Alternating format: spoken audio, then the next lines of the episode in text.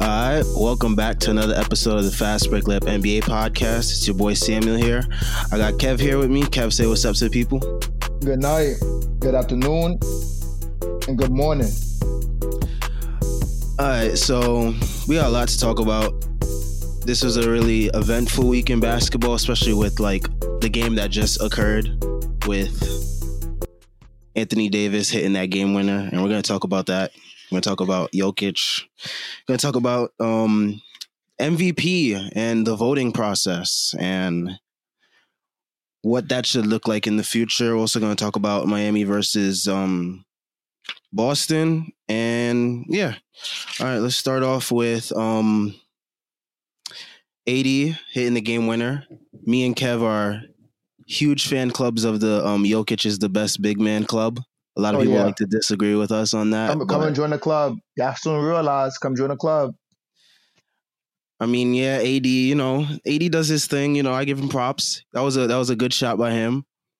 But you know, I just like from what I've seen from Jokic, how he just elevated his game from like regular season to postseason, and like he just does it in the most uncanny ways where you like don't expect him to like hit a shot or make this pass. He does it, and he's even passable on defense in in in the playoffs as well. Like he's not like a he's not like a traffic cone on defense Mhm. um in the playoffs. So there's that. But um yeah, this is a very interesting, um, very exciting game. Um didn't expect to see like a little big man battle, I guess, towards the end, bringing it back to Mhm. the old school days with um, you know, Jokic scoring yeah, Jokic scoring the last what was it, 13 points, AD scoring the last 11 or what it was. Um and yeah, um, one key thing about that last shot, key, key, key defensive miscommunication between Grant and Plumlee. Plum Grant thought that LeBron was going to get the ball, so he asked for Plumlee to come and help him. But then when Plumlee realized that AD was going around Bron's screen, he asked Grant to switch. He never Grant never like saw him. By the time it was over, AD already had a good look and game was over right there. But um, props to AD for hitting a hell of a shot. Mm-hmm. Uh, like I said, good shot. That shot, by the way, for listeners, that shot does not mean AD is way better than Jokic. All right. Now, Yeah, like they were like neck and neck, if anything. like right right now, what I gotta my argument for Jokic, which I said earlier, is okay. He's not the best center in NBA, but you cannot name another center in NBA who does what he does. That's a You, fact. you can I can name centers who shoot the ball well and get blocks. Don't get me wrong, but you cannot name another center in the NBA that has a whole offense around them. Right now, you cannot put any center in the league in Jokic spot and have them make the playoff. Let's talk about that. You cannot put another center in the league right now. You uh, Embiid, all right, Embiid is a good center, but put him in Jokic's place. I don't think. I mean, okay, they might make the playoffs. I'll, I'll say they make the playoffs. I'll be fair. Yeah, with the shooters that Denver has, he might They'll they make might the playoffs. make it. Yeah. But how successful would they be? I don't know. I don't know. And that's the thing Embiid isn't like the playmaker that that Jokic is. that's the thing. That's And he doesn't what see the floor like him either. Mhm. and that's what sets them apart, bro. And IQ wise, Jokic got more IQ than a lot of these players in NBA. A lot of IQ. He doesn't make when you watch him play, you just try to realize how often he makes bad decisions. It's very rare. Very rare do you see him make a bad decision. You don't see him And it's usually just like a silly foul on like when he gets the ball stripped from him and like the player's going the opposite way for a fast break. He which happens to all foul. Uh, players. Which happens Yeah. to all players. But when you watch other centers play, like you can see the floor. When I watch Jokic, I don't see too much flaws in his game, despite his defense. Which you know, defense is about effort. At the same time, as the same way I would defend Harden for not playing defense, he's the offense of that team. So, I, I, I mean, okay, not a big excuse for not playing defense. Don't get me wrong. But he's surrounded by good defenders at that, so that also helps him in that way. So he Yeah. doesn't really have, he doesn't really have to focus on defense. He's surrounded by decent. Millsap is a decent defender. Gary Grant. Harris, Grant, Will Barton decent. Craig decent. Dozier, as we watch today, decent. Oh yeah, Murray Dozier having was his time. huge. Yeah, yeah. Shout out to Dozier. He was huge too on defense. he's surrounded by decent defenders. So at the same time, yeah, even Bol Bol, who I, I wish was playing a little bit. He should have been on that last play. Why not put him on the inbound or like just have him out there in general to just disrupt the play with his length? He's the longest the guy out time, there. He don't have any play of experience. I guess the coach didn't trust him. I I I believe Bol Bol should have been not play instead of Ma, um instead of Plumlee. I feel like he would have been a better defender for AD. But I mean, that coach knows what he's doing. I can't say Mike Malone does not know what he's doing. He's one of the best coaches in the NBA. At the fact that he beat one of the best teams in the NBA, we won't get on the Clippers later. We won't get on their case later because, oh, yeah, we won't get on their case very later. But like I was saying, that's that's my argument for Jokic. You cannot replace him. You cannot think of another center in history. Only other center in history I could consider would be like David Robinson or like probably Hakeem. Otherwise, when it comes to that vision, but Jokic is a one of a kind center that we Sabonis, will not see. Oh yeah, okay, Sabonis. Sabonis, all right, Sabonis got it. I, will say Sabonis. That's it. Before the injuries, at least for Sabonis. Oh yeah, for sure. Sabonis is definitely that that playmaker on that Pacers team too. So that's fair. But otherwise, I can't. I can't name another center. Um, but yeah. Um. Oh yeah, referring to the game now. Referring to the game, I didn't see the first half of the game. Only saw the second half. Mm-hmm. Um, first half was so first half was like it was like similar to the first half in in game in game one, but like the whistle was like not as heavily favoring the Lakers because like oh yeah mm-hmm. game one Lakers shot like 25 free throws in the second quarter and I was just like that's disgusting. I was, was like, disgusting. all right, this feels very Lakers Kings like from 2002. This feels very similar to that and that that and those refs were giving some pity fouls, bro. Yeah, it, it was like pitiful. some ticky tack fouls, like not and it's playoffs, bro. Yeah, but yeah, the, the whistle was a little a little bit flattened out. It, it still favored um Denver a bit more in this game, but it wasn't as severe as it was in game one. Um, Dwight was really Dwight was really trying to like bully, I guess, Jokic and try to like take him off his game by being like an by, by being an irritant on defense. And like he ended up with some fouls and then he ended up with a tech too. So frustration. LeBron had a good first half, but that second half, he just I don't know what happened. He disappeared. Especially yes. in that fourth quarter, LeBron. I didn't like, see LeBron in the fourth do anything. He, he, wasn't there. He had two points. That's it. Didn't do anything. I mean, I is that the? Mm-hmm. Go ahead. I thought that he was gonna come out crazy, especially the way he was like talking in the in the media after the last game about like the MVP voting and how it turned out. So I thought, you know, he was gonna come out like crazy, but I guess not. I feel like I feel like he probably was smoking weed with Bronny or something. I don't know because I, I, I did not see LeBron mentally, physically. I saw I'm, physically I saw him. Don't get me wrong. I ain't see his effect on the game though. I ain't see the Braun that I know. At the same time, I do understand it's not Braun's team anymore. This is year 17. He's getting older, so I guess you know his game is gonna change a little bit, which is only fair. I cannot sit here and be mad at Braun, who's 34, you know?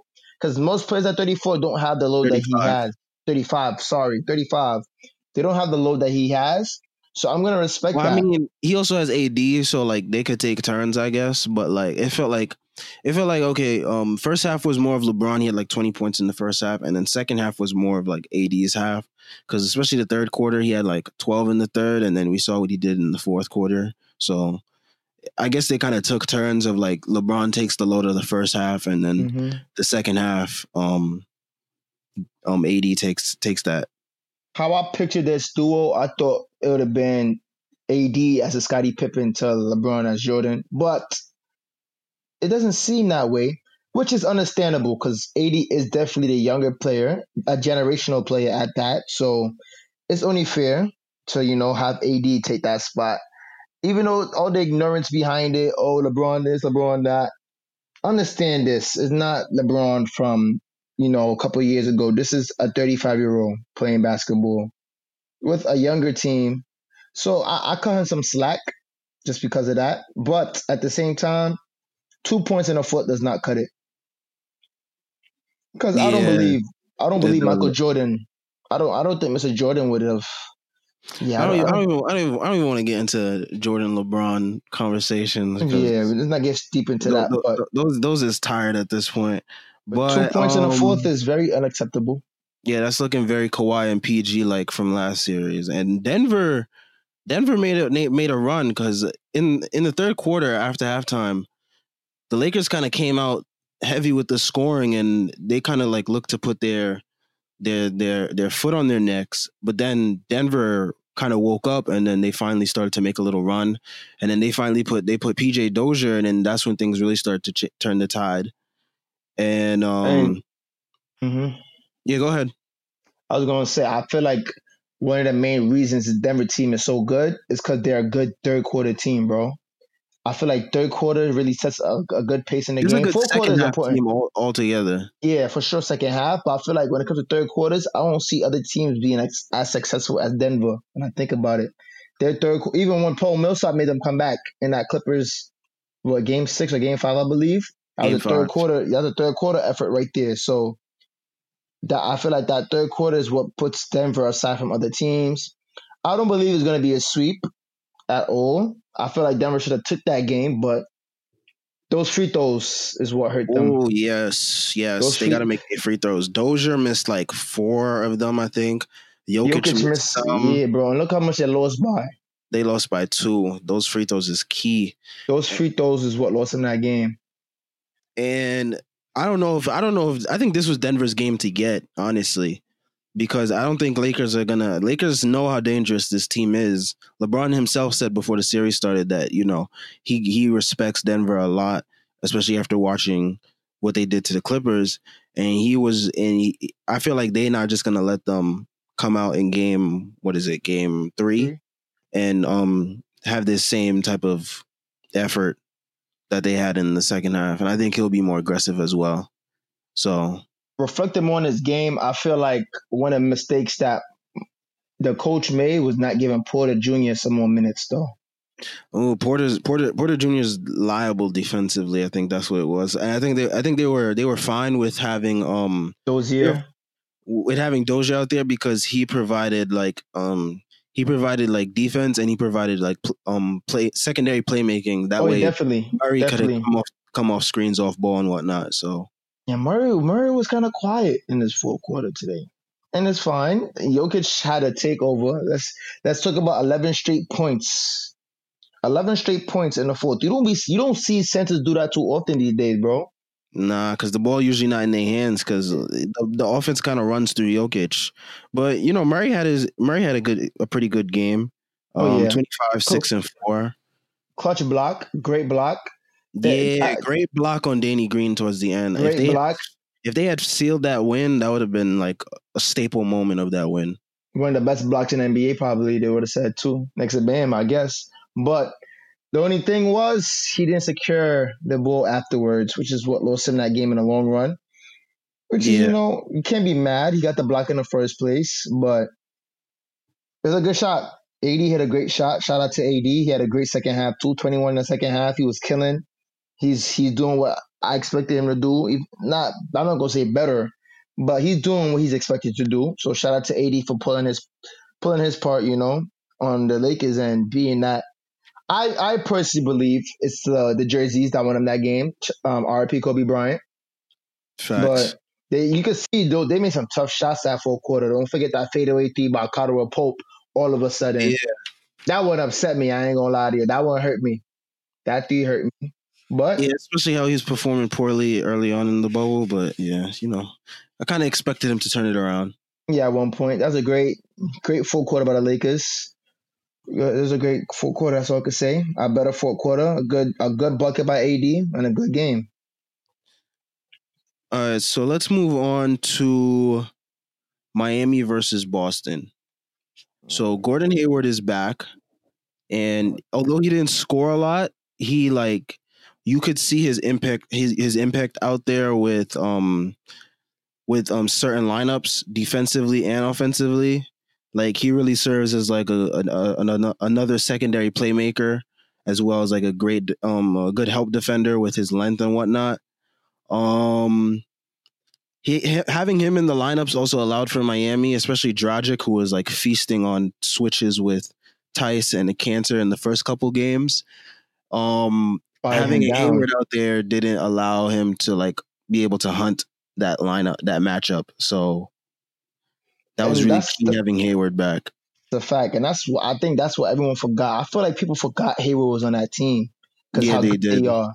And I was saying like when I was when I was when I saw him get injured, I don't feel I feel like people don't recognize how important Hayward is to that team, despite him just coming back from an injury. Hayward is very important to that team, bro. Especially Yeah. during the season, I, I had him on fantasy, so of course I would know. And he was he, he does everything for that team, literally like everything, everything. Like especially when it comes to playmaking, five assists, four assists, six assists. He gets buckets, hits open shots. I feel like he could definitely be the catalyst to put the Celtics over the Heat Oh, for in sure. this in this situation. The Heat is just that team. Cannot lie, they're that team, bro. They're, they're tough. They don't they don't they, they don't give up at all. They They don't. do not give up. and they didn't give up in this game either. When when I thought the game was done, when they were up like twenty in the fourth, they yeah, bro. Like I don't I, I don't understand. Like I'm watching. I'm like at the same time. Thank shout out to Campbell for finally stepping up for the Celtics. Because if it wasn't for him, they're losing that game. But I feel like there's times where Brown and Tatum just get quiet. And I mean, no, Brown Well, was It didn't clutch happen in this game. Yeah, not last game, but sometimes. But when Brown is hitting, that team is very unstoppable. I cannot lie. When Brown is hitting, and Brown is a great player. Yeah. Um, when when he scores twenty five, they are fifth. Well, now they're sixteen and one, but before that game, they were fifteen and one That's in games that Brown scores twenty five or more. So yeah, That's he had um twenty six, seven and five, three steals, a block, played some good defense.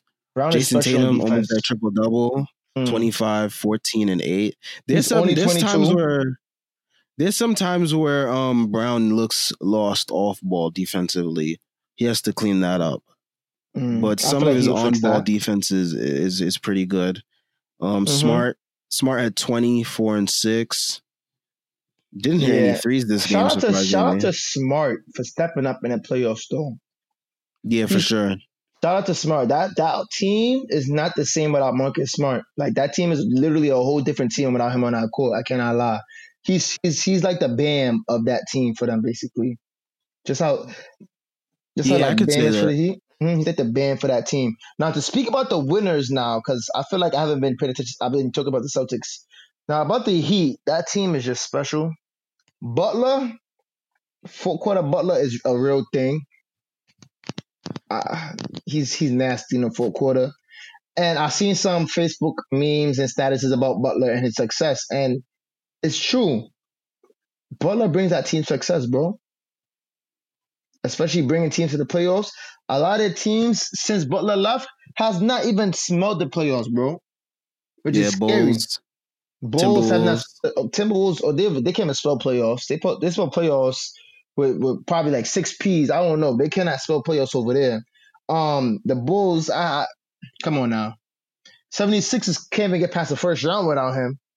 It's like, bro, Butler's that man. 76ers, 76ers, they baited by not by not re-signing him. And I saw shoulda some got rid of things. Harris. I saw some things like where it was because um Brett Brown and some of the coaches they didn't want to coach him because you know Butler can be very outspoken if he sees something that's that's not that he doesn't necessarily agree with or he doesn't think is going to bring them winning. And I think um Ben Simmons wasn't really the biggest fan of um of Jimmy Butler. So Because he Yeah, told him to shoot probably. probably that and like I t- I think he like there was one story I, I spoke about on the pod here before of um there was a story of like Butler's like basically like called him out on a mistake he made in in the group text and Ben Simmons didn't like that so yeah, this uh, I, I came to realize that some of these NBA players don't realize that they're grown men. And some of they them, you know, they some of them they just don't want to do what it takes to to win they just want to get stats and, And get money. a bag and that's it Yeah, which is understandable because I feel like at that Yeah, age, I that's what you want to do, and everyone wants to grind and be that best player. But at the same time, it's like understand, bro. When certain players, if a player brings something out about you, bro, it's not personal. He's literally Yeah, trying to see you do better. And I feel like Ben Simmons probably took what Butler says, um, you know, personally. So, and I can't lie, it seems like Butler seems to be that toxic player, but I don't see that toxic. I feel like he's that Kobe. That's a Kobe inside of him because Kobe was a nasty teammate. Let's get so. well, I feel like I feel like with Jimmy Butler, he like fits the Heat culture in like a really good way because like that's what Miami is all about. Like they're all about like getting you right and like you being your best self and like just like grit and toughness and all that stuff. So Jimmy just fits them perfectly. And I, I was listening to a, a pod the other day and they kind of said Butler fits the Heat blueprint as the missing piece, similar to how Kawhi fit Toronto's blueprint and how KD fit Golden State's blueprint. And I feel like mm. that's a pretty good that's a pretty good um comparison right there. A great comparison. But um Jimmy and Dragic, they really struggled in that in that game against um in game three. And part of Dragic struggling was because Smart Marcus Smart was guarding him for a lot of possessions. So I don't know. I think Celtics will probably keep that up, but it'll be interesting to see what Miami does to get Smart off of Dragic. I don't um, think it's gonna um, be that easy because Marcus Smart, when he wants to guard you, he's gonna be on you, bro. He's not gonna yeah. switch either. He's not gonna switch. But with Jimmy, Jimmy just looked like he just lacked assertiveness. Like it felt like he wasn't even on the court at times. And towards the end of the game, they kind of, I think they kind of benched him a little bit and put like Herro back in the game. Who Herro had a great game, especially in the first half. He was he was killing. It's about those. It's something about those guys from Kentucky. Yeah, um, them Kentucky kids is just nasty. And speaking of Kentucky, they were the, the two leading scorers for the Heat on on um in Game Three. You had Bam with twenty five and twenty seven and sixteen. Tyler with twenty two. Um, mm. it's cute. It's cute how you have the Kentucky Twins. You got the Marquette. You got Crowder and Butler. Shout out to Crowder. Shout out to yeah, Crowder. Crowder. Crowder been playing really well in, in the Crowder playoffs. has been Memphis. Giving, he struggled that game though. He did, but Memphis giving away Crowder really helped the Heat because Crowder showed up that what game one and game two he showed up. So shout out to Crowder for being a good defender. He had some. He had what four point play. He had some clutch threes too. Shout out to Crowder. I feel like he's another, also another underrated player in the Heat who does a lot of work for them too. I th- I think it's because he's struggled in like other stops that he's been at. Like he hasn't been this good in other other teams that he was on in the past. Mm. So, because he was he was pretty solid for Boston those years that he was there, but then after Boston, he kind of like floated around from like um, what was it, Cleveland to Utah to forgot what other team Memphis, he was okay in some games, but like he really wasn't this well, this consistently. Um, for the for other teams, so I think that's why he's like overlooked. But he's like turned into like Ray Allen this this playoffs, basically. Mm-hmm. Shout out to him for sure. Um, one thing that really confused me about um about Miami Heat's minutes distribution was um, Kendrick Nunn. Why is he still getting playoff minutes? He doesn't do anything out there anymore. Like at all. Yeah, I don't I don't know. I expected Nunn to be, you know, probably a catalyst when he came back to the bubble. Has not proved. I mean, playmaking wise, he definitely still has that vision, but Defensively, he has like, tunnel vision now. He just looks to score. I think and even then, he just probably. this ain't the place, man. Miami will get you out of there if you're trying to make a name for yourself in the playoffs and for, while they're trying to go for a championship and you provided nothing. Like the one thing that Kendrick Nunn will probably be remembered for from this game is fouling Jayson Tatum for no reason on a fast break and giving him an and one. Yeah, that especially not trying to get a, do a hard playoff foul. Yeah, that does not work out in your favor. Especially you know, Tatum wants that superstar treatment, and he gonna get those fouls. He, he's getting those fouls recently, even though I feel like he deserves more. But Nunn got to pick it up. I feel like his minutes has been just nothing. Nah, they they just have to take it take away his minutes altogether. Like. I, he's he's not giving you anything he only played four minutes and he didn't look good in any of those minutes. And that and if if anything in those minutes, I think that's when Boston like expanded their lead because Miami was actually like cutting into their lead, and then my, Boston expanded it once once he was on the court. So it's like he he's not bringing you anything. So I gotta see his plus minus in the series so far. it, it in that game his plus minus was a four, but I don't think that that really tells the the true story of um how he played. Cause Only thing, hmm one thing I gotta say though, and the scary part about the Celtics is that they did have been leading for the majority of the game for all these games. And yeah, I, I, think like it's like 112 minutes out of the 149 minutes that they've played in this series, the Celtics have led. And it's crazy because I, I could name probably up to five to ten times I've seen the Celtics beat up on leads this season, bro. Almost, oh, Yeah, they move very Clippers like with that blowing lead stuff. yeah, that's It- scary. it's getting me nervous because like if they play if they if they get past Miami and get to play the Lakers, LeBron will jump on any opportunity he can to um to put you away or to just come back in general if he's down. Which is a scary part about LeBron. But like, I don't know, bro. It's, it's. One thing about um the Celtics also I noticed in this game, I, I I spoke about their lineup with Gordon Hayward and um their best lineup by far was probably Gordon Hayward, Kemba, Smart, Tatum, and Brown. They had like something like when they were on the floor together, they didn't play that much, but when they were on the floor together, they had like something of like a 162 offensive rating and like a 75 defensive rating. I was just like, yo, like, it's a good thing they have this time off because this is Gordon's first game in like a month or so, Mhm. and like they they don't play again until Wednesday. So Oh, yeah, that gives that'll- Gordon enough time to rest up, get some practice reps in, and you know for them to use that lineup a little bit more. for sure. I feel like Hayward being back definitely gonna be big. Let's let's hope, especially on the defensive end where the Heat plays small, because I feel like that used to force the Celtics to put in Wanamaker and other people who are not the best at defense. When it comes to Yeah. defensive guards, they don't have a lot of defensive guards other than Smart, because Kemba. And we gotta Kemba. Kemba's the one that they look they they they hunt for when they Oh, want, yeah. when they want switches. I was I was watching that game, bro. Every time I saw Kemba, bro, especially Butler. Whenever Butler got Kemba, he he thanked God, bro. He That's a laying- fact. He he laid him so many times during that game. I was like, damn, poor Kemba getting bullied out. But the Heat have two guys or three guys that that can be hunted on defense. That's why they kind of go to the zone a lot. Mhm. Is because they got Tyler Herro, Goran Dragic, and Duncan Robinson. But Duncan Robinson is the one they go to. They hunt the most on defense. oh and yeah, there were a bunch of plays in the beginning of the game because um, Boston's emphasis was to get to the paint a lot and get and score a lot of paint points. They scored like sixty paint points in game yeah, three. Was, Mhm. and one of their main emphases was getting whoever they can to um switch um Duncan Robinson onto whoever's getting to the paint because they would have Bam switched onto whoever was on the perimeter and that means it's just an easy bucket. And that's what they did a lot in the beginning of the of the game.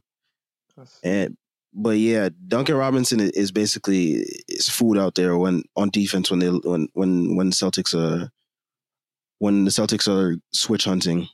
he can't even tell sometimes. That's the funny part. Just because that Heat defense as a team is up there. Their team defense is up there, Oh, especially for with, sure. especially with Bam back there. Oh yeah. Um so let's move on to awards because this was something that was hotly debated on um Twitter about um Giannis getting MVP. Um I, I said this on, on Facebook and I said this on Twitter. I said if if your argument for Bron is is you bringing up Giannis's playoff numbers or whatever, then you automatically disqualified yourself from the conversation of MVP with me because you automatically just don't know what the MVP award is at that point. MVP is a regular season award. Sure, LeBron had a case. I think he had a solid case. I think it was it was it was close, but like people make it sound like LeBron should have won by an overwhelming amount. No. Yeah. And um Giannis deserved it. Killed it during the regular season. You know what's funny? And I wrote about this in the piece that I wrote about MVP all the way back in March when the regular the regular season was like really in, in in flow. It's funny how people calling the East weak now, but like when people used to use that argument against LeBron, it was like, no, the East is not weak. But those same type of people want to say the East is weak now. Mm-mm-mm. And then anybody who's gonna sit here and talk about oh they're in a bubble, just shut your mouth. Yeah, like the bubble. The bubble wasn't even used for um judging what you call it the pl- the um the awards this year. Yeah, the bubble So, games didn't and- count. That MVP, that little bubble argument, a lot of y'all I know gonna bring up. Don't don't bring it up. I don't One, even know how they could use that argument. Giannis got Defensive Player of the Year, number one. So that also gives him a plus to get an MVP. Like he, the man plays defense, bro. He's Defensive Player of the Year. So that should definitely boost your stock. But I do agree with LeBron. The voting is stupid. Oh, the voting is bad, and I'll and I want to get to that. But um, one thing I do want to say to those LeBron fans out there is um, if you do want to go back to um, 2009, 2010 when LeBron won back to back MVPs, and if your argument has to do with playoffs, then give those MVPs to Kobe at that point because, I mean, Kobe killed it in the playoffs those years and won the chip Mhm. and then LeBron was eliminated before the finals in each of those years. So I mean, if your argument is oh because Giannis got eliminated before the finals that he shouldn't have gotten MVP, that's that's just a horrible argument. First of all, and one you could use that argument to take away a whole bunch of players MVPs, and then what are you really getting at at this point? like, Um, all I also- know is yeah, go ahead. like, okay. I mean, people got to realize. I feel like we have this argument every year. It's not a playoff MVP. There's Yeah. no playoff MVP. So stop bringing up. Oh, you lost in this round. Da da da. He got swept. Yeah, like that doesn't care, matter. bro. They do not care, and they had that set. We all had it set in stone from before the Corona started that Giannis was going to get MVP, and we all knew that. So I know acting brand new for. and like people are like, "Oh, he's trash." I mean, when you bring up the whole "he's trash" thing, that just proves you can't formulate a well-structured argument to Yeah, present your case. literally, I've bro. seen this guy on Twitter. He had like a five-part video thread of him explaining his case for LeBron, and I think that was one of the most well-structured arguments that I've seen someone pose for LeBron. Um. Also, with this thing, a lot of people want to bring up the whole narrative thing. The only narrative I seen thrown out around was um the Kobe's death thing, and that was used for LeBron, which is very weird. And I, it's always weirded me out when people brought that up, Mhm. especially when the ESPN people brought it up. It's it's like something that's very very weird. Like you're saying that only LeBron and the and the Lakers dealt with Kobe's death as if Kobe didn't mentor so many of the league's stars right now. So Because of Kobe's, why a lot of these players are playing how they play right now, bro. Yeah, I know his death definitely encouraged a lot of these players, especially Devin Booker during that little 8 0 run. I know that's that. I know Kobe was on his mind throughout that. You could see it, bro, how he was playing. He was on Kobe timing. So, I mean, the narrative exists, but it's weird to bring up to me. At the same time, that's only reason why I would love the Lakers to win a championship. Just you know, you know, just for Kobe Bryant. But, but I am not rooting for the Lakers for anybody who's asking. I am not. So it is what it is. But that narrative thing is weird to me. I don't. I don't like that argument. I ain't like how that ESPN reporter tried to bring that up as a reason for LeBron to win MVP. That that made any sense. yeah, very very weird. And that's why I'm upset with the little voting system, bro. Because these voters, why were they chosen as the voters? Is my question. What made Yeah. them the voters? I want I want to actually tell you about some of these voters and who they voted for for certain awards. It's and their reasoning, which makes it even worse. We got a huge voting problem in in the league. I think we have too many voters. First of all, there should not be 101 voters. I think it And should what makes down. them relevant? I just want to know the relevancy of these voters to make a them lot say, of these voters are like reporters from like newspapers all across the country. Some of these guys are like they're like way up there in age. Not saying that age should play a factor if if if that's what you think I'm getting at, but I'm just saying a lot of these guys their their mentalities are like stuck. school. They're very old school with the way they think. And, and one reason why I say that is this guy Greg Logan. He voted for Drummond to be defensive player of the year for first place. Second place, he put Hassan Whiteside. We all know those are two of the worst defensive center, one of, some of the two worst defensive centers in the league. Not sh- they should not be considered for defensive player of the year at all. He gave Drummond second team All NBA. He put What? Ingram. He put What? he put he put Ingram on um he put Ingram on second team All NBA. Ingram had a great year, but it wasn't second team All NBA. Uh, He- He put Luka on first team All Defense because he's a guard that gets defensive rebounds. what? You- You're joking, right? no, I wish I wish I was joking. Oh my gosh, bro. So wait, I can't be a voter. I can't. I can't. I, I will. I will literally And he didn't major. and he didn't have Dame or CP on any of his All NBA teams. So wait, you telling me you put Brandon Ingram over Damian Lillard on an NBA team, bro? And he had Andre Drummond on second team All NBA. All right, I understand. Okay, Andre Drummond gets blocks here and there. Hassan Whiteside, I I, I could do with that. That man definitely is a good blocker. Don't get me wrong. Yeah, a good weak side blocker, but like straight up on ball defense, he stinks. he doodle. But first of all, first of all, are you telling me the NBA like hears these reasons and says you're okay to still vote? Nah, they don't they don't hear the reasonings. They just hand out the ballots and then they just get the ballots back and then that's it. Here's Bro. a here's a I want you to hear this guy's ballot. This guy named Joe the guy- Cowley. Oh yeah, him. Oh my, I heard about him. Go ahead, bro. He voted Pat Bev first place defensive player of the year. and then he had Zion. We all know he voted Zion for first. He's the only one that voted Zion. And you want to know his reason why he said Zion for first place? Well, say the, please say the reason for anybody who didn't hear it.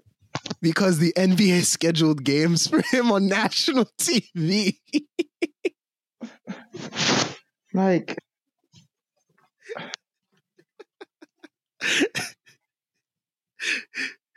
Yo, you cannot make this stuff up at all. I don't, I don't, I don't, I don't understand. I don't understand. Like, Ja would have been on, bro, bro. And like, I read that earlier, and I'm just, I, I nearly dropped my phone, bro. 'Cause I was like, bro, wh- where is a correlation? Bro. And okay, Zion played in like what, 19 games. And all the games that the national TV scheduled for him, he missed because of injury. So like Where, where does your point make sense? like his his voting is not even based on on-court product. It's based on off-court, which like should automatically these last two dudes I just read their votes, they they should have their votes revoked. Honestly, they should have their voting rights First revoked of for, all, the, once for you vote forever. Patrick Beverley for anything, like, bro, you really think Patrick Beverley was a Bro, better defender than he probably Giannis? caught he probably caught a couple ESPN games on when when the Clippers were playing and seen Patrick Beverley be a pest and flop a bit, and he was like, "Yo, DPOY." But Patrick Beverley,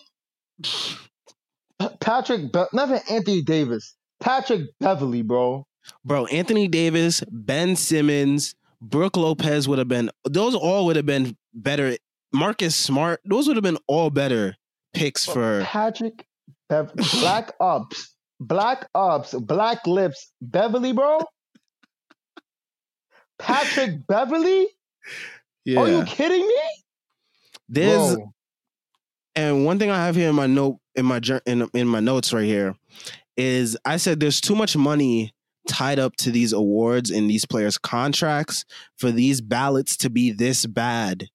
Like, I don't know if these guys are doing this on purpose, if they doing this, if this is what they truly believe. Even if so, they should have their votes revoked because there's too much money tied up into these player contracts where there's like certain stipulations where it's like oh if you make all team all NBA like third team you get this bonus. Or if you make all defensive team you get this bonus. Or if you get MVP you get this bonus. Or defensive player of the year you get this bonus. Like there's too much things tied up to these guys contracts that have to do with these awards for these ballots to be this pathetic eh, eh, to the point where we're here laughing about these guys votes like Man, take these guys man- votes away bro, this man really put Patrick Beverley. This man really put Brand- Brandon Ingram on a on a freaking second. Not even Bradley Beal, bro. Brandon, And what and what got me tight even more is that Maria Taylor, she made an honest mistake from ESPN. She made an honest mistake of forgetting A- Anthony Davis off any of her all NBA teams. And she revealed after she said it was a mistake. She forgot about him. It's whatever. Even though it it doesn't even matter anyways, because AD made um all first team anyways. So but mad people were getting on her saying all these misogynistic jokes about go back to the kitchen, blah blah blah we all know Maria Taylor is well beyond qualified for a job. She played ball. She's been covering the NBA for a while now. So it's like, like there was no need for all those unnecessary comments. And I was just like, yo, where's everybody's energy for these two bozos who voted for um for Zion he, rookie of the year and the guy who put Andre Drummond for defensive player of the year? Like those two guys should get way more of that energy than Maria Taylor. Like that that J guy, whatever his name, Mr. Cowley, Joe Yeah. Cowley. yeah, he gotta go. He gotta go. he gotta go. Like this is ruining the NBA, bro. And one point that Bron made, which which stood out to me, is how, and he's like, I didn't I, I didn't realize it at the time, but I was thinking, I'm like, hold on, that that doesn't make sense. Like, how does the offensive player of the year make second team all defense? And if you don't know what I'm talking about, I'm talking about LeBron addressing the year he was supposed to get MVP and DPOY, and Marc Gasol got it. But Marc Gasol ended up being on a second team all defense. Yeah, Yet that, was the defensive player of the year. Yeah, that was very weird that year. I think that that that year was also was that 2013. I, I, believe so. I think that was also the year that um he was like one vote from being unanimous or something, or someone picked Carmelo as Oh uh, yes, MVP. I remember that one. I remember that too. Hey, a- as a Yeah. Knicks fan, I don't mind that vote for Melo because Melo did his thing that year, got us 54 wins. You know, put us second Yeah, seed give him MVP, East. please. He got the next 54 wins. He need that. That's a fact. If anyone could get the next 54 Knicks 50 wins in the last 10 years, bro, you deserve some MVP consideration. I don't care, bro. I don't LeBron can care be pissed all he the want. I don't care about the monsters on that roster. If you can get the next 50 wins in a season, you definitely deserve to be an MVP ballot. So I ain't mad at you, bro. Facts. I think But that I was, bro. I think that was was that Joe Cowley that did that. I think that might have been Joe Cowley. I'm not even. It, better be him. front. he's a damn fool. Like, but at the same time, the NBA gotta they gotta switch up this process. It got it gotta go. It's not it no more.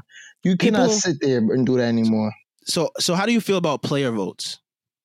I feel like players should have the vote.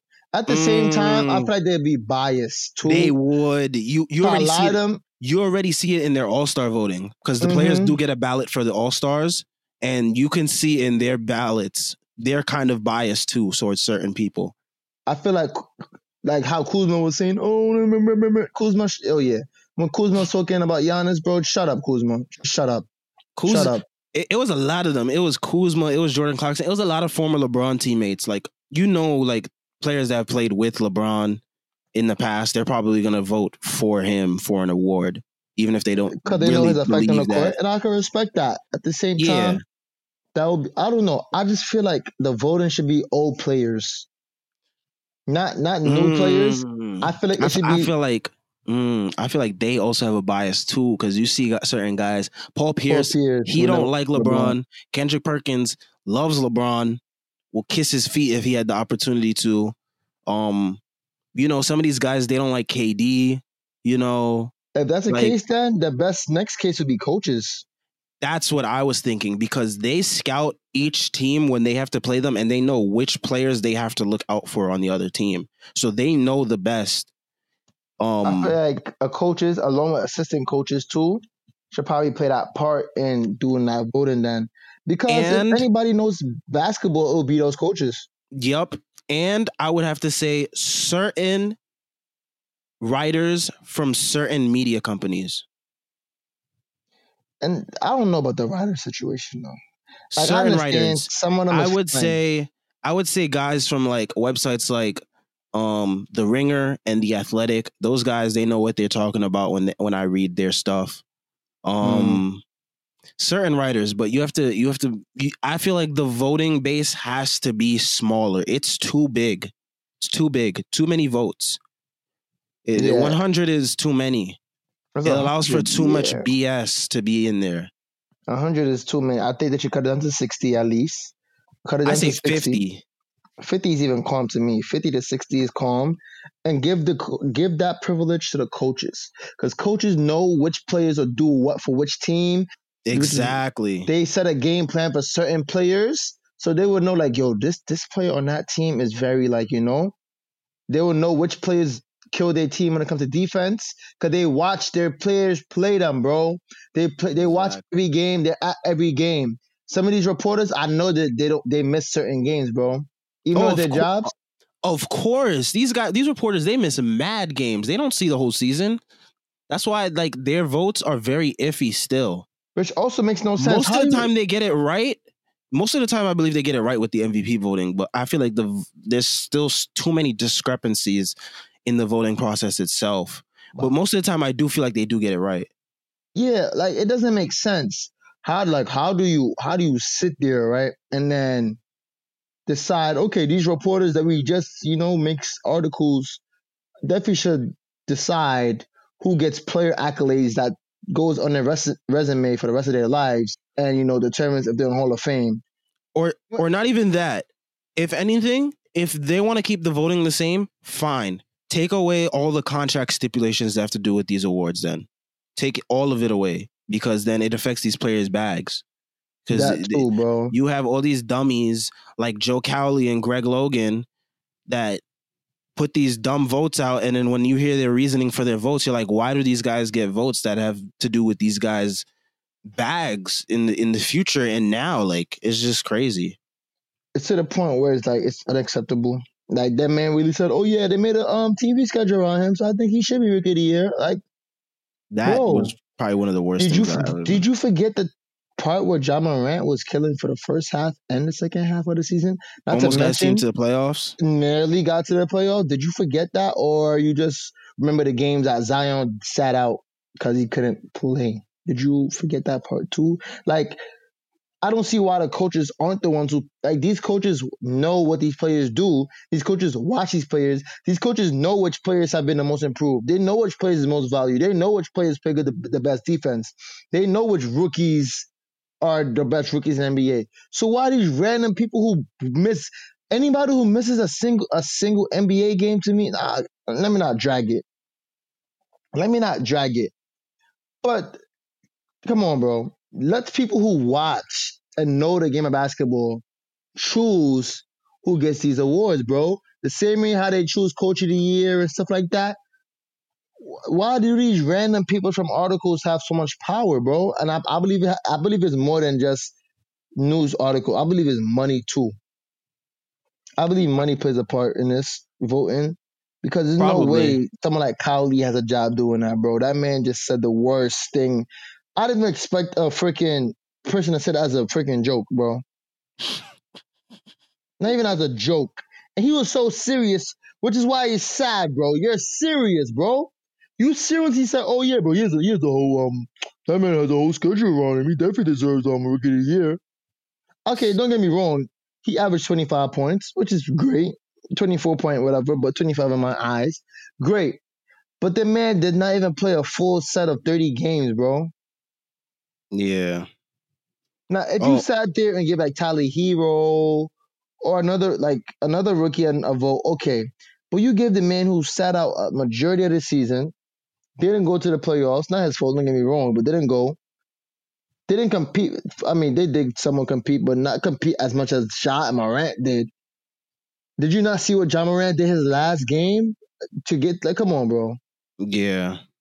Um, one key thing I forgot to mention about um earlier with um Celtics is that Gordon Hayward is staying in the bubble. I know people were worried about him possibly leaving because of the birth of his I don't know if it's son or daughter, but he's having another kid. His wife is going to be in labor like any day now, so he has said that he he said that he is staying in the bubble. He's not going to leave because when he was doing his rehab, he was able to spend time with his family, and that was unprecedented, and he didn't see it coming. So I guess he's gonna just stay with the team now instead of going to spend time with his wife after um, labor. Well, shout to these players for real. That's Yeah, because I mean, I, I, Gordon says he, he he like he's gonna stay to help the team because I guess he realizes, especially now, um, that they they need him. that's tough. Let me see, baby's born for a ring, birth for a ring. That's that's different. Um, yeah, facts. Um, and it, it seems that the Marcus Smart explosion in the locker room after Game Two really helped these guys because I know that was one of the big stories, quote unquote, that they um that a lot of reporters were emphasizing about the the locker room of the Celtics after Game Two when they blew that what was it like seventeen point lead it was, but Mm-hmm. Yeah. And I, I could picture how that argument went. Like I could already picture that Marcus Smart came in in his bag, bro. I could. I, heard, I think it was between him and Jaylen. They said, and it, they they I've separated heard. them. and I know Brown is one of the most like one of the more outspoken players in the NBA. hmm Along with Smart, don't got a filter. I could tell Marcus Smart don't got a filter in his mouth. Oh, of course not. So I feel like that's why that happened. But I don't like how the media tried to make it seem bigger than what it was. It's literally a, Yeah, a- they tried to make it seem like, oh, this is gonna break up the team. Like, if anything, it made them stronger. And and and Draymond said on TNT, he said like, winning teams argue, losing teams don't, which makes sense because if you're if you if you want to win so bad, you're gonna come across disagreements in like the way that you you guys do things, and like you guys are gonna want more out of each other. So it shows that you guys care. If And you if you're a losing if you're on a losing team, you ain't never hear nothing about the Knicks locker room having an explosion. they, ain't to never gonna have an explosion. with TNT and just get you get rid of that whole locker. room. Yo, but um, what was I about to say? Oh, I was gonna ask you. We didn't get to talk about. I didn't get to talk about Clippers with you. How? Mm, mm, mm, mm, mm. Montre- mm. Montrez Harrell had the nerve to come on Twitter today and be like, "Swear to God, I am done with NFL Atlanta Falcons. My goddess." He meant to say goodness, but he said goddess, and he was mad because the the, the Falcons blew a lead today, which is very Yeah. ironic. Oh my god. You mad at them? Bro, not to talk about the Clippers and Like they like they ain't just blow a three one oh, lead. Oh, I, am sorry, the, the Flippers. We don't call them the Flippers from now on. Because, bro, Yo, let's not forget, they're supposed to be the team that they put on a magazine. Mr. Mr. Beverley came out. The we news got to change our started header by the way on Twitter. Oh, oh yeah. That's an embarrassing picture right there. Yeah, I don't want I don't want any parts of that disgusting team. But it's it's disgusting. What, what happened to the Clippers is disgusting. Clippers curse. One Yes, thing I can say, the one the biggest reason behind that was definitely Doc. Oof, Doc- Doc, yeah. Yo, Doc did not impl- implement proper coaching to that team, especially team chemistry wise. I feel like that team never took the time to get chemistry, bro. They did it and it court. shows. It shows so bad. That team gave me a lot of a lot of ISO vibes, bro. A lot of it's not it's not it. It's not working. And Doc gotta wake up and realize. I feel like he realized too late, and they lost three one, bro. Like Bro, it, it's it's remarkable that a team can just like fold three games in a row just like that, and like a coach not do something differently. And the one thing that he did do differently was a negative. He kept doubling Jokic in the post. You you doubling a seven footer that has the vision of Jokic, like someone's gonna be open, and Jokic is one hundred percent gonna find that person, and he did, and they just kept burning them, and then uh, that last game, they just looked like they just quit. Like One one thing else I gotta mention about Doc Rivers being a bad coach. Now, I just I just want everyone who watches basketball to think what happens when you double team the best passing center in NBA? he's gonna Like- find the open man. What what do you expect to happen? You expect him to like do nothing? Like once I seen once I saw like Clippers had the lead, but I saw them double teaming Jokic, I'm like, hold on, bro. Are you really gonna sit here, right, and tell me you're gonna double team the best passing center we've ever seen? And expect the team to not score? You thought I was gonna what part of defense is that, bro? What defense is that where you let the best passing center just pass freely to open players, especially to the Nuggets team who don't like to miss? They don't like. I I think there was 16 from 22 from three at one point. No, I didn't, don't I didn't even to- know about that. I don't know. That was one game. I forgot which game it was, but they were wilding. Like you telling me you And then just like Lou and Montrez, they're out of there. Like I said, I think I said that on the on the last episode that I recorded when I was talking about the Clippers.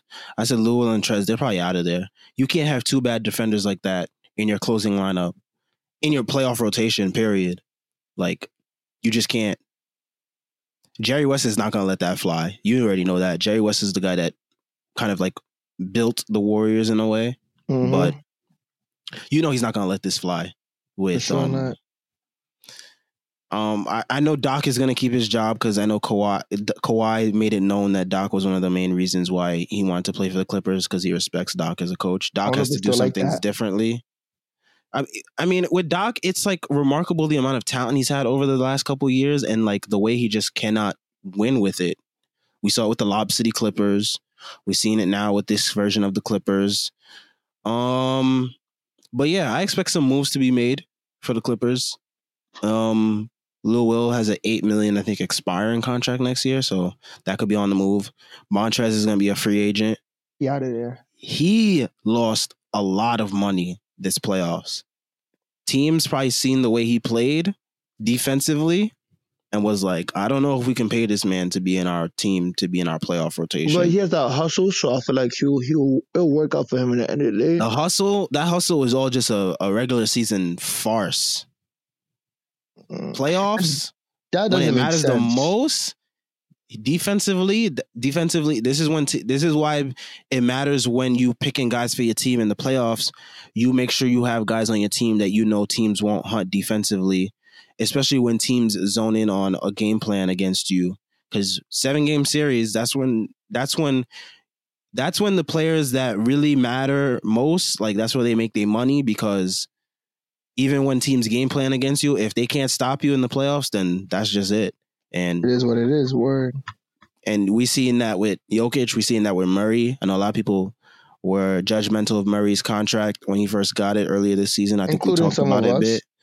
I think we talked about it, and I was a little bit skeptical too. I'm a huge Murray guy, but I was skeptical too because he was very inconsistent. But he shut me up gladly this playoffs, and hmm hopefully in Game Three, he can keep up what he's been doing, or at least give us one of those 40 balls, 50 balls. I don't know if it's going to be possible against this One- Lakers defense, One but thing I gotta say, shout out to the Lakers for containing the guards. I think I thought they wouldn't be able to contain. I mean, Because- Murray's Murray's been playing the best out of all the guards that um that they've played so far. Honestly, because Yeah, Harden and Westbrook they've shot inefficiently. Um, Dame had like one good game and then he struggled the rest along with CJ. Um, Murray's been scoring pretty okay and he's been playing efficiently. So, you know, they haven't Those really contained him to the fact. It's hurting them though. Oh yeah, they gotta they gotta they gotta chill on those fouls too. I feel like the refs had an agenda the other In game game. one, Yeah, they had Scott a Foster and Tony Brothers. Once you see those two names refereeing your game, that's it. They do a lot of politicking. It's sad that the NBA people, the NBA's fans, know the refs' names by heart and are upset when they ref a certain game. Like that should tell the NBA a lot. The NBA don't seem to listen to their fans too often. I don't like that. And we need a petition to get those voters out of here. That's what we need. Yeah, they gotta change that voting process, especially the the the the stuff that we've seen this year. But um I think that's it for today's episode. Covered a lot of topics. We'll be back on Friday. Yep, Friday. Back to our regular schedule programming. I know last week I kind of switched up the schedule because we had a guest and whatnot. So we back to our regular scheduled programming this week. So we'll catch y'all on Friday. Make sure y'all check out the links in the description or the show notes. Podcast website, Twitter, blog, Instagram. And that's it. Go on the website, read those blogs up, get informed, watch these games, get your bets in. I still got Celtics in seven. I still got uh, see that Nuggets and Clippers game. I can't say too much, but I do got Celtics. Yeah, in don't seven. don't count out the Nuggets just yet. The series don't start Nuggets till they go down three one. Yeah, we went for the two down three one. Then I got the Nuggets. So stay safe, stay corona free, wear those masks. That's it. Peace.